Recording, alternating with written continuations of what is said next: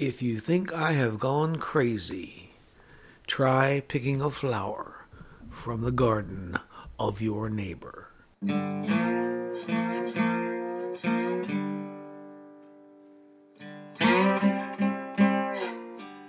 I'm Charlie Rossiter, and this is Poetry Spoken Here. Our feature, or rather focus today, is Charles Bukowski, who said that opening line. If you think I've gone crazy, try picking a flower from the garden of your neighbor. We're doing this because Charles Bukowski, born 1920 in Andernach, Germany, died on March 9th, 1994. Yes, 25 years ago this week. And he began writing poetry in 1955 at the age of 35, was extremely popular and controversial. The kind of poet who has the quality of his work questioned, which is the fate of pretty much any poet for whom people will line up around the block to see and hear him. Think Billy Collins, think Sharon Olds, think the Instagram poets of today. So, this podcast is a tribute because, and an assessment, but it's mostly because I side with those who believe there is a lot more to Bukowski and his poetry than his detractors believe. So, this podcast will be a sampling of his poems from his earlier work published by Black Sparrow Press to later work published by Ecco and some of his posthumous work. The books have still been coming out for uh, the decades since his death. I should mention that the movie Barfly, released in 1987 and starring Mickey Rourke, does a very good job of characterizing Bukowski's work, and Mickey Rourke does a very good job as Buk. Another little interesting tidbit, I believe, is you know, back in 1970, before he was famous, John Martin of Black Sparrow Press offered Bukowski a dependable regular stipend of $100 a month if he would quit the post office and just write full time. Bukowski took him up on the offer. The rest is history. The relationship worked. They continued that relationship as long as uh, they were together. And uh, John would put the books together. They said that Bukowski just wrote the poems and sent them over to him, and he'd put them together, and uh, then Buk would find out what was in the next book. So it's one way of working. I'm sure there are a lot of poets listening who would cringe at the thought of someone else putting the poems together and putting them in order for their next book. So let's get going here. I'm going to read some some of Bukowski's poems just to give you, as I said, a sampling, and I think they demonstrate there's more to the man than many people believe.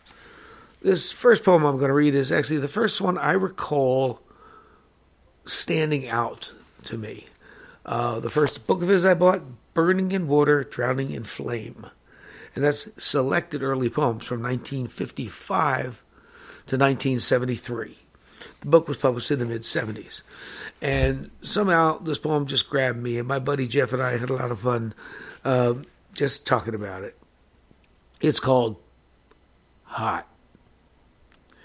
She was hot. She was so hot. I didn't want anybody else to have her. And if I didn't get home on time, she'd be gone, and I couldn't bear that. I'd go mad. It was foolish, I know, childish, but I was caught in it. I was caught. I delivered all the mail. And then Henderson put me on the night pickup run in an old army truck. The damn thing began to heat halfway through the run, and the night went on. Me thinking about my hot Miriam and jumping in and out of the truck filling mail sacks. The engine continuing to heat up. The temperature needle was at the top. Hot, hot, like Miriam. I leaped in and out three more pickups and into the station I'd be. My car waiting to get me to Miriam, who sat on my blue couch with scotch in her rocks crossing her legs and swinging her ankles like she did. Two more stops. The truck stalled at a traffic light. It was hell kicking it over again. I had to be home by eight. Eight was a deadline for Miriam. I made the last pickup and the truck stalled at a signal half a block from the station. It wouldn't start. It couldn't start. I locked the doors, pulled the key, and ran to the station. I threw the keys down, signed out. Your goddamn truck stalled at the signal, I shouted. Pico and Western. I ran down the hall, put the key in the door, opened it. Her drinking glass was there, and a note. Son of a bitch. I waited till five after eight. You don't love me, you son of a bitch. Nobody will love me. I've been waiting all day. Miriam. I poured a drink and let the water run into the tub. There were 5,000 bars in town, and I'd make 25 of them looking for Miriam. Her purple teddy bear held the note as he leaned against a pillow. I gave the bear a drink, myself a drink, and got into the hot water. I don't know. Maybe maybe it's the frenzy that is in this. It's almost like you know you do have those dreams where you're trying to like catch the bus that's pulling out of the terminal, or get someplace and obstacles keep getting in the way, and it's just that poem uh, impressed me. And so you know I will say Bukowski is the kind of poet who doesn't have a, a poem like Howl or Kaddish or Gregory Corso's Marriage. He doesn't have those individual really, let's say, big deal poems that stand out to you. He's appreciated for his whole body of work, uh, and and not for an individual individual peaks of uh, poetic output. So I just just note that. Here's another poem now. This one's kind of um, you know. Books uh, writes as if the poems are autobiographical. Of course, they're not completely autobiographical, but there's some elements of truth, I think. And then there's who knows what kind of spin offs because he's a creative guy, right? A poet. This is from uh, Sifting Through the Madness for the Word, the Line, the Way. And this was published by Ecco Press much later than the other book, 2003. And this is called A Wise Ass. That's when I was on campus. Some of the professors, I'm sure, feared me, or at least preferred I not be in their class.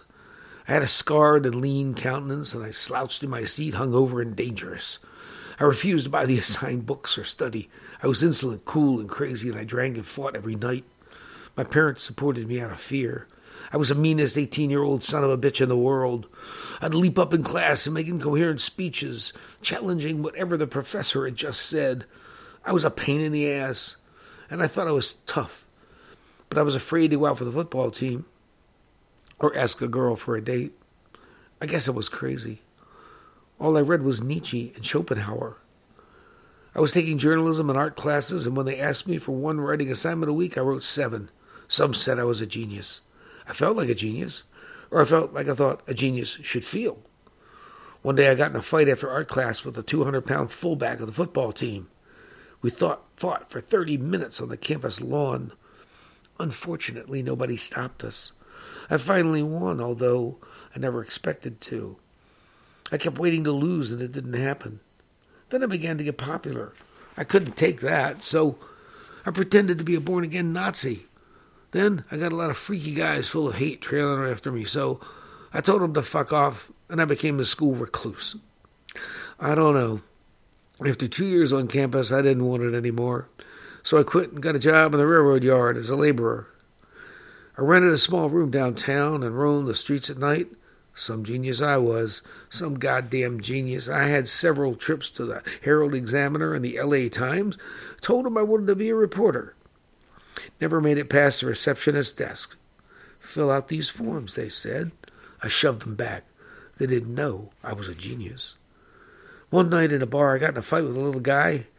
He must have weighed only a 130 pounds, and he whipped my ass. The next night, I tested him once more, and he whipped my ass all over again.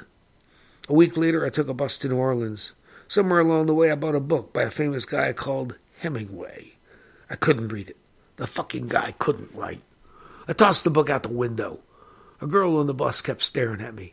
She turned in her seat and made a sketch of my face. She wrote her address on the back of the sketch and got off at Fort Worth. I went on to Dallas, got off, caught a shave, showered at the Y, took a bus back to Fort Worth and found her. I sat in the front room with her, while her mother sat in the bedroom. We talked a long time. It was great. She was beautiful, Then she held my hand and started talking about God, and I got the fuck out of there. I took another bus to New Orleans. I had a portable typewriter with me. That's all I needed to prove I was a genius. That and another 15 years. Another thing about Bukowski is uh, the guy definitely has a sense of humor.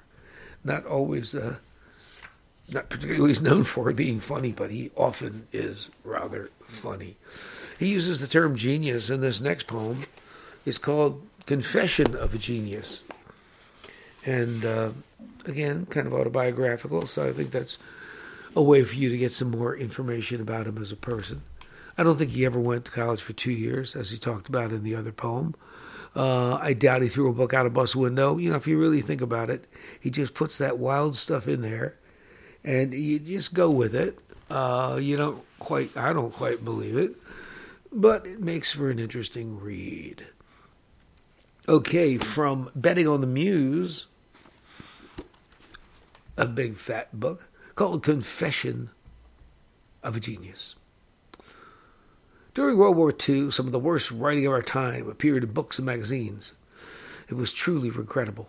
I lived alone and insane in tiny rooms, being neither a soldier nor a writer. It's possible to be truly mad and still exist upon scraps of life. I knew my name, was able to dress myself, able to speak the language, but I was entirely inept, without design. I was a meaningless conglomeration of ideas. I was an idiot. The army didn't want me. Women didn't want me. I didn't want myself. I was a husk.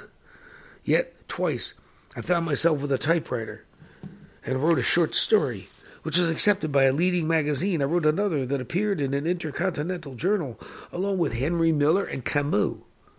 Then I hocked the typewriter and stopped writing. I felt that what I had written was meaningless. I went from city to city, from room to room, from bar to bar, the war ended, I continued existing in that manner. I read the successful writers and decided that they too were meaningless. I really didn't begin writing again until I started living with women. They startled me out of my stupor, dropped me splashing and thrashing into a new confusion. My work began to appear in literary magazines. People hated me for the way I wrote about women, but these people never met the women I lived with. I was only photographing in words the reality of it all. I wrote of my horrible women and horrible jobs, and the first damn thing you knew, I had half a fame.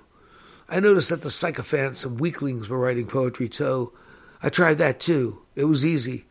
The whole game was a matter of tossing your stuff at them. I gave readings, packed them in, drank throughout, insulting them, tossing the crap. They hated it and loved it. They ate up my crap. And through it all, I had this feeling of bored disinterest.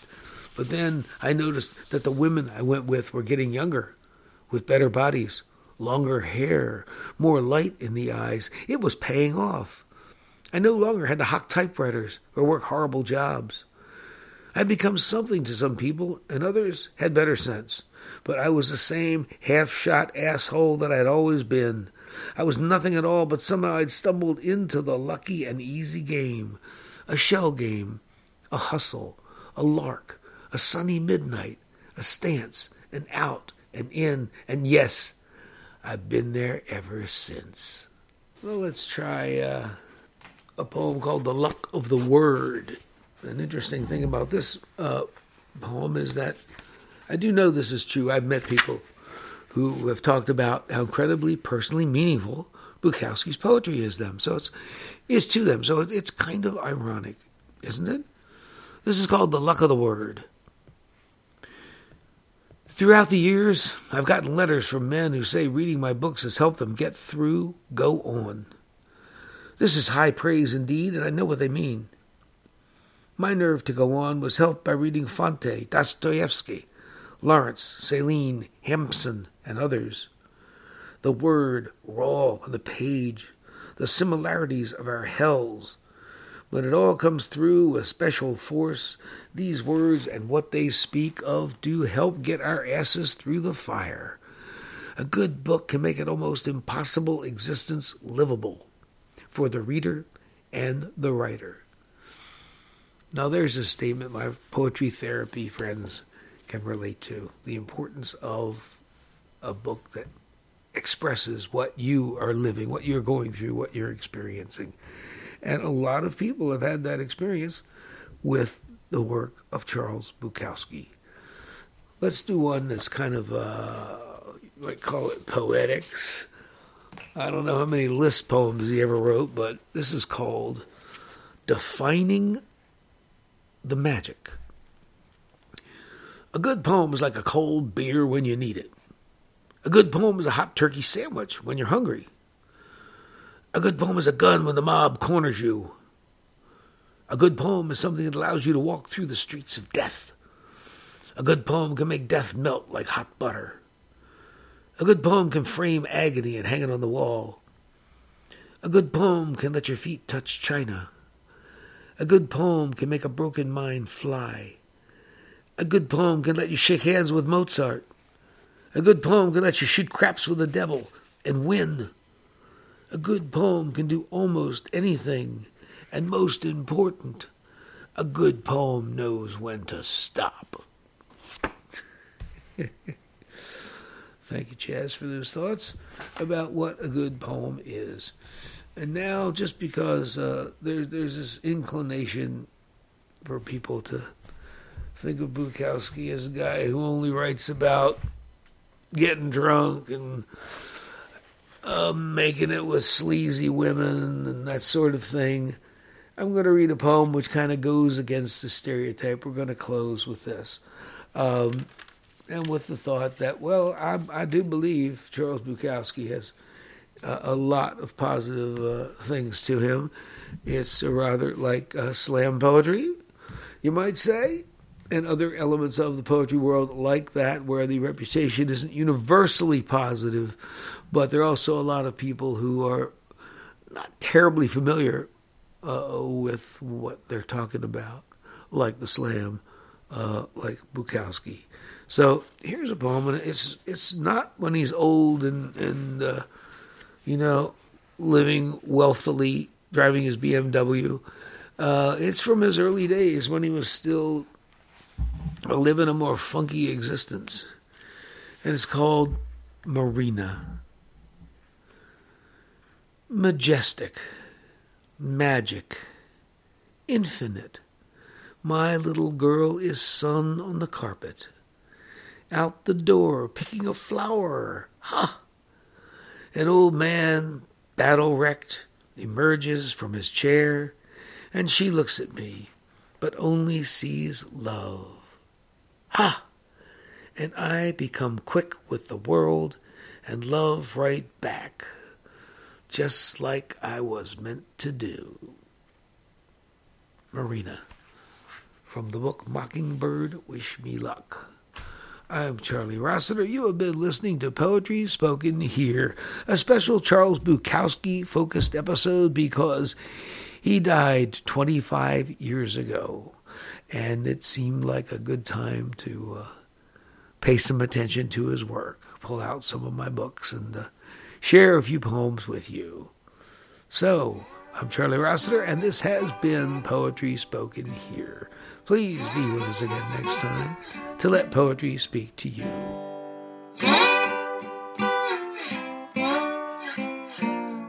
You've been listening to Poetry Spoken Here. I'm Charlie Rossiter inviting you to join us again next time to let poetry speak to you. Music for today's program was written and performed by Jack Rossiter Munley. And remember, Poetry Spoken Here is more than a podcast. You can like us on Facebook at facebook.com slash poetry spoken here.